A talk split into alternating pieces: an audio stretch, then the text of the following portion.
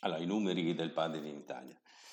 Beh, allora, la storia della nascita del padel porta con sé quel giusto di casualità e di magia che caratterizza la maggior parte dei fenomeni di successo, no? Quindi rivediamo, siamo in Messico, negli anni 60, con un intraprendente Enrico Urquera che voleva allestire un campo da tennis nella sua villa di Acapulco, così per giocare con gli amici, ma il terreno che aveva a disposizione aveva dimensioni ridotte rispetto agli standard e presentava da un lato eh, una parete con dei laterali.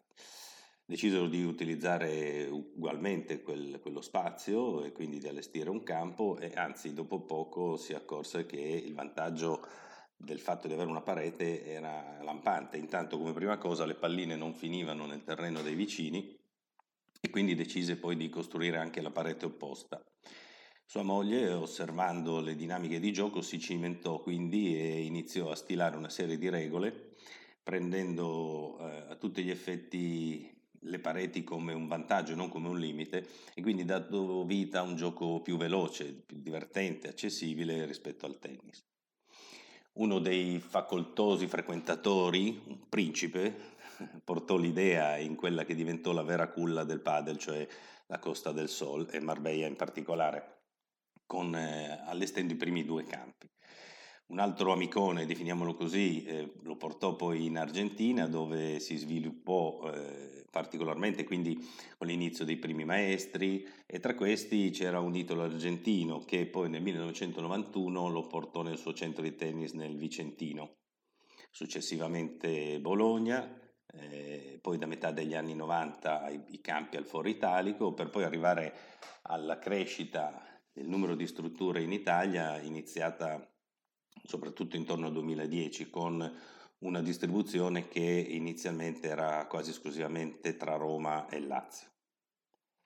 Quasi esclusivamente perché infatti il primo business plan all'interno del quale personalmente mi trovai a inserire i ricavi e i costi di un campo da padel fu nel 2012 eh, sul territorio lombardo, quindi non tanto a Roma Como più precisamente, dato che un noto giocatore di calcio che aveva militato nel Barcellona decise di prevedere il padel fra gli sport da inserire nel centro sportivo che stava progettando. Quindi un po' di ricerche di mercato per definire il valore dell'affitto, delle modalità di gioco, l'analisi di quanto stava succedendo nei centri di Roma, in provincia di Milano, per poi scoprirne il funzionamento di gioco e risultati soprattutto a partire dal 2014, quando a tutti gli effetti venne inaugurato il centro. Sono sincero, avevo capito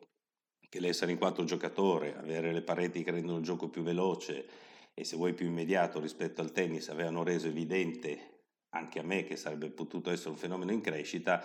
ma appunto sono sincero, non avevo idea del vero potenziale sviluppo al quale poi stiamo assistendo. Nel 2015 c'erano 150 campi in Italia e abbiamo avuto l'opportunità di seguire il lancio di innovativo impianto nel Lazio, in Sicilia, nel centro Italia e la crescita che si era innescata era ormai attiva al punto che alla fine del 2019 erano già circa 1100 i campi. Poi con la pandemia,